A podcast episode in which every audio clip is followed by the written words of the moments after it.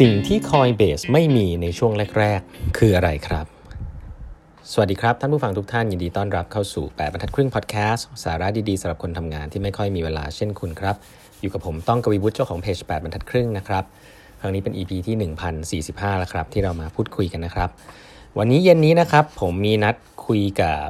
คุณบีนะฮะน้องบีสโรดนะครับน้องบีเขียนหนังสือชื่อว่า seamless marketing communication นะครับการตลาดแบบไร้รอยต่อนะฮะ ตอนนี้เป็นหนังสือที่โด่งดังแล้วก็ขายดีมากๆนะครับ มีอินฟลูเอนเซอร์มากมายพูดถึงนะฮะ เราจะจับน้องบีมาคุยกันเลยนะครับ ว่าการตลาดแบบไร้รอยต่อมันเป็นยังไง ผมได้อ่านแล้วนะฮะ ก็ต้องบอกว่าครบครบเครื่องมากครับ ครบถ้วนมากนะครับ ก็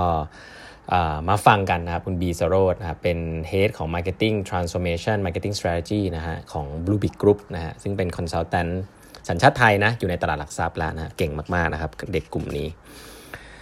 วันนี้นะครับผมจะขออนุญาตเล่าต่อนะครับถึง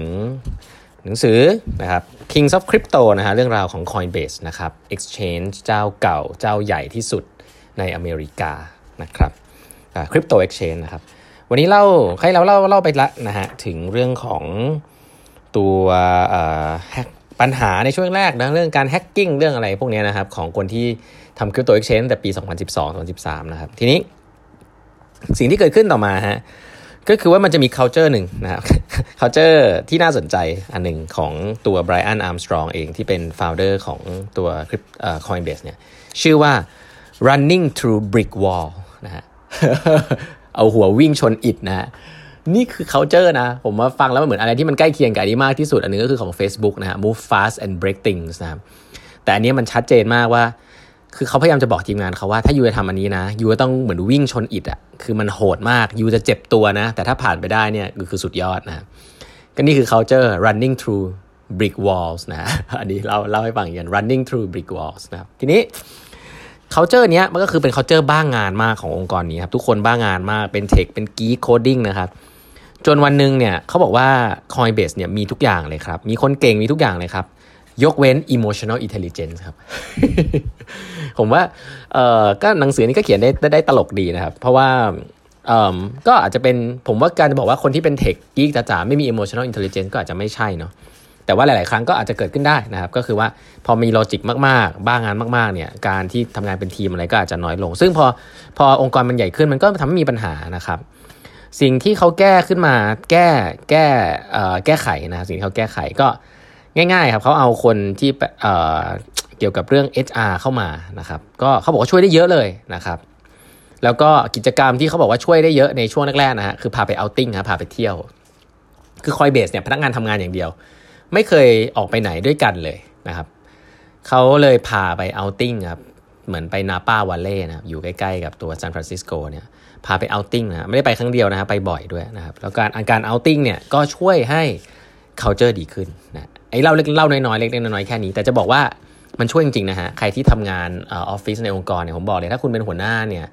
บางทีทำแต่งานเนี่ยคุณก็รู้สึกว่าเออคุณโอเค แต่ลองถามลูกน้องคุณนะฮะไม่แน่ใจการ outing เนี่ยถ้าคุณดีไซน์มันดีๆ มันไม่ใช่แค่ไปเที่ยวนะฮะแต่มันเป็นการไปสื่อสาร มันเป็นการไป repair อะไรที่ไม่ดีที่เกิดขึ้นนะครับ คุยให้ปรับความเข้าใจกันนะฮะมันเป็นการทำให้คนไม่รู้จักกันได้มารู้จักกันมากขึ้นนะครับ ไม่ได้รู้จักกันแค่เรื่องงานรู้จักกันเรื่องส่วนตัว เวลารู้จักกันเรื่องพวกนี้มากขึ้นเนี่ยมันก็จะทำงานด้วยกันง่ายขึ้น มันสร้าง trust มันรู้จักตัวตนกันมากขึ้นนะครับ โดยเฉพาะช่วง work from home นี่ผมต้องบอกเลยนะ อันนี้เสริมว่า การนัดกันออกไปกินข้าวบ้างนะ โดยที่ไม่ได้ไปทำงานเนี่ย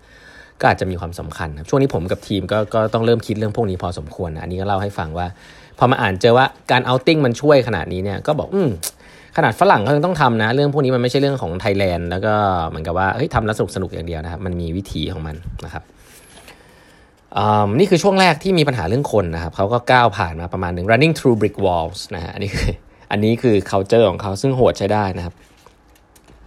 ทีนี้ Coinbase ก็เติบโตได้ดีนะครับ ต้องบอกงี้ก่อนนะ Coinbase เนี่ยจริง ๆ ต้นปี 2013 เนี่ยเชื่อไหมฮะเขาพูดกันถึงราคาบิตคอยตอนนั้นนะก้าวเกินกี่บิตคอยเนี่ย เกินประมาณ 100 100 100 ดอลลาร์นะโอ้โหก็ตื่นเต้นละ 100 ดอลลาร์นะ แล้วภายในเวลาปีกว่าๆเนี่ยบิตคอยขึ้นมาเป็นพันดอลลาร์นะครับสิบเท่า อันนี้เราพูดถึงปี 2013 นะวันนี้ผม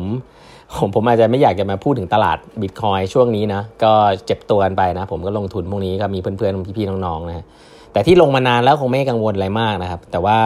แต่ท่านทราบว่าตอนบิตคอยตอนนี้ขึ้นไปสูงสุดอยู่ที่ประมาณหกหมื่นแปดพันนะ แล้วตอนนี้ตกลงมาต่ำกว่า 4 0,000 แล้วนะครับ ก็หลาย ๆ คนที่เพิ่งเข้ามาในตลาดในช่วง 4-5 เดือนที่ผ่านมาก็น่าจะเจ็บตัวพอสมควรนะฮะก็อยากให้อดทนนิดนึงนะครับถ้าเราเชื่อในบิตคอยเอาอย่างนี้ก่อนแล้วกัน ซึ่งแน่นอนครับกลุ่มของ Coinbase เนี่ยเชื่อมาก ๆ นะครับเขาเขาถือบิตคอยตั้งแต่ตอนยังไม่ถึงร้อยเหรียญตอนนี้มันตอนนี้หกหมื่นตกมาสี่หมื่นสำหรับเขาก็ไม่รู้สึกอะไรเนาะแต่เขาถือบิตคอยตั้งแต่ร้อยเหรียญทุกคนนะครับแล้วก็ช่วงปีนั้นเนี่ยบิตคอยขึ้นมาสิบเท่าคือพันเหรียญนะครับแล้วก็ crash ลงมาเป็นครั้งแรกนะครับในในในช่วงต้นปี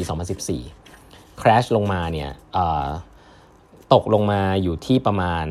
500นะก็ตกลงมาครึ่งหนึ่งเลยนะครับแล้วก็บอกว่าใช้เวลาอีกเป็นปีนะฮะหลายปีด้วยกว่าจะกลับไปเกิน 1,000 อีกครั้งหนึ่งเพราะฉะนั้นเขาเรียกว่า crypto winter นะฮะฤดูหนาวของคริปโตเนี่ยมันโผล่มาเรื่อยๆนะครับช่วงแรกๆเนี่ยก็เป็นอย่างเงี้ยแต่ว่าเขาพูดถึง range ราคาขึ้นไปร้อยแล้วลงมา 500เนาะซึ่งจริงก็ถือว่าหายไปเท่าหนึ่ง ตอนนี้มันขึ้นไป 68,000 ลงมาประมาณ 40,000 ก็ก็ถือว่ายังหายประมาณหนึ่งนะฮะทีเนี้ยก็แค่จะเล่าให้ฟังว่ามันเกิดขึ้นตลอดเวลานะครับแล้วเชื่อไหมครับว่าเหตุการณ์ที่เกิดขึ้นก็คือว่าช่วงนั้นเนี่ยพอราคามันตกลงมาครับ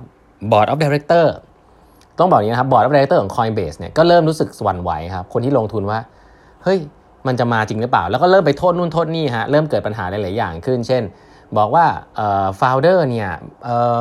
เป็นเด็กเกินไปหรือเปล่านะเอ่อจะสามารถบริหารต่อเนื่องได้ไหมช่วงนี้มันลำบากนะ คุยเริ่มคุยไม่รู้เรื่อง จะต้องเอาโค้ชข้างนอกมาหรือเปล่านะเนี่ยนี่คือนี่คือแก๊งผู้ใหญ่นะฮะที่แม้แต่บอร์ดของคอยเบสในช่วงแรกก็หลุดไปเยอะ ว่าแบบไม่เชื่อในบิตคอยแล้วนะฮะก็มี ทีนี้แล้วก็มีพนักงานลาออกด้วยเช่นเดียวกันนะครับ แต่ทีนี้ที่น่าสนใจก็คือว่าก็มีปัญหาอย่างนี้เกิดขึ้นนะครับ ถามว่าองค์กร แคร์ไหมเขาก็แคร์ถึงประมาณหนึ่งนะครับ จนกระทั่งมีพนักงานเริ่มออกเนี่ย Fred นะคนที่เป็นเจ้าของเนี่ย Fred ที่เป็น co-founder เขาก็พูดกับพนักงานเขาเลยนะฮะว่าเขาไม่สนใจนะถ้าเกิดว่าคนที่มาทำงานไม่เชื่อในบิตคอยน์แล้วเนี่ยก็ควรจะออกไปจะทำงานที่นี่ทำไมมีงานอื่นตั้งเยอะแยะนะครับแล้วก็มีพนักงานออกไปจริง ๆ เยอะมากนะครับ แล้วเขาบอกว่าเขาก็เสียใจจนถึงทุกวันนี้นะว่าพนักงานเหล่านั้นเนี่ยไม่ได้เสียใจว่าไม่ทำงานนะแต่เสียว่าพนักงานพวกนั้นเนี่ยก็เลยอดรวยฮะเพราะว่า ปี 2015 เนี่ยบิตคอยก็พุ่งขึ้นไปจนถึงเกือบหลายหลายเกือบหมื่นนะครับเพราะฉะนั้นแล้วเขาบอกว่าโอกาสที่จะเวลตี้ในช่วงนั้นเนี่ยก็หายไปสำหรับคนที่ยังไม่เชื่อในบิตคอยนะครับเพราะฉะนั้นไอเหตุการณ์วันนี้นะที่เราเห็นบิตคอยมันร่วงหรือเหตุการณ์วันนั้นเนี่ยมันเกิดขึ้นคล้ายกันฮะคือเราเราเห็นภาพเราก็จะรู้สึกว่าวิเคราะห์วิจารณ์ได้ แต่เวลาเราอยู่ในสถานการณ์นั้นจริงๆอะต้องบอกว่าวันนี้ให้ลองเรียนรู้กับตัวเองว่าคุณซื้อบิตคอยทำไม คุณเชื่อมันจริงหรือเปล่าหรือคุณคิดว่าเป็นเก่งกำไร เพราะถ้าคิดว่าเป็นเก่งกำไรเนี่ย โอ้มันอาจจะลงไปได้มากกว่านี้อีกนะ แล้วคุณจะถือไหวหรือเปล่านะแต่ถ้าคุณเชื่ออนาคตของบิตคอยว่ามันมันจะมาเปลี่ยนโลกธุรกิจการเงินโลกจริงๆอะคุณรู้ฟันเดเมนทัลมันบางคนอาจจะซื้อเพิ่มนะบางคนอาจจะรอนะรอจังหวะนะบางคนอาจจะปิดไม่ดูไปเลยอีก 3 ปี ก็คนละ strategy เพราะนั้นแนวคิดสำคัญมากที่ผมเอามาเล่าให้ฟังว่า Coinbase เนี่ยคนที่สร้างไอ้ exchange อันแรก ๆ ของโลกขึ้นมาเนี่ยตอนปี 2013 เนี่ยก็เจอเหตุการณ์เดียวกันนะฮะแต่ว่าราคามันคือ 1,000 แล้วตกไป 500 มีคนขายทิ้งที่ 500 เยอะมากครับเสียใจไหม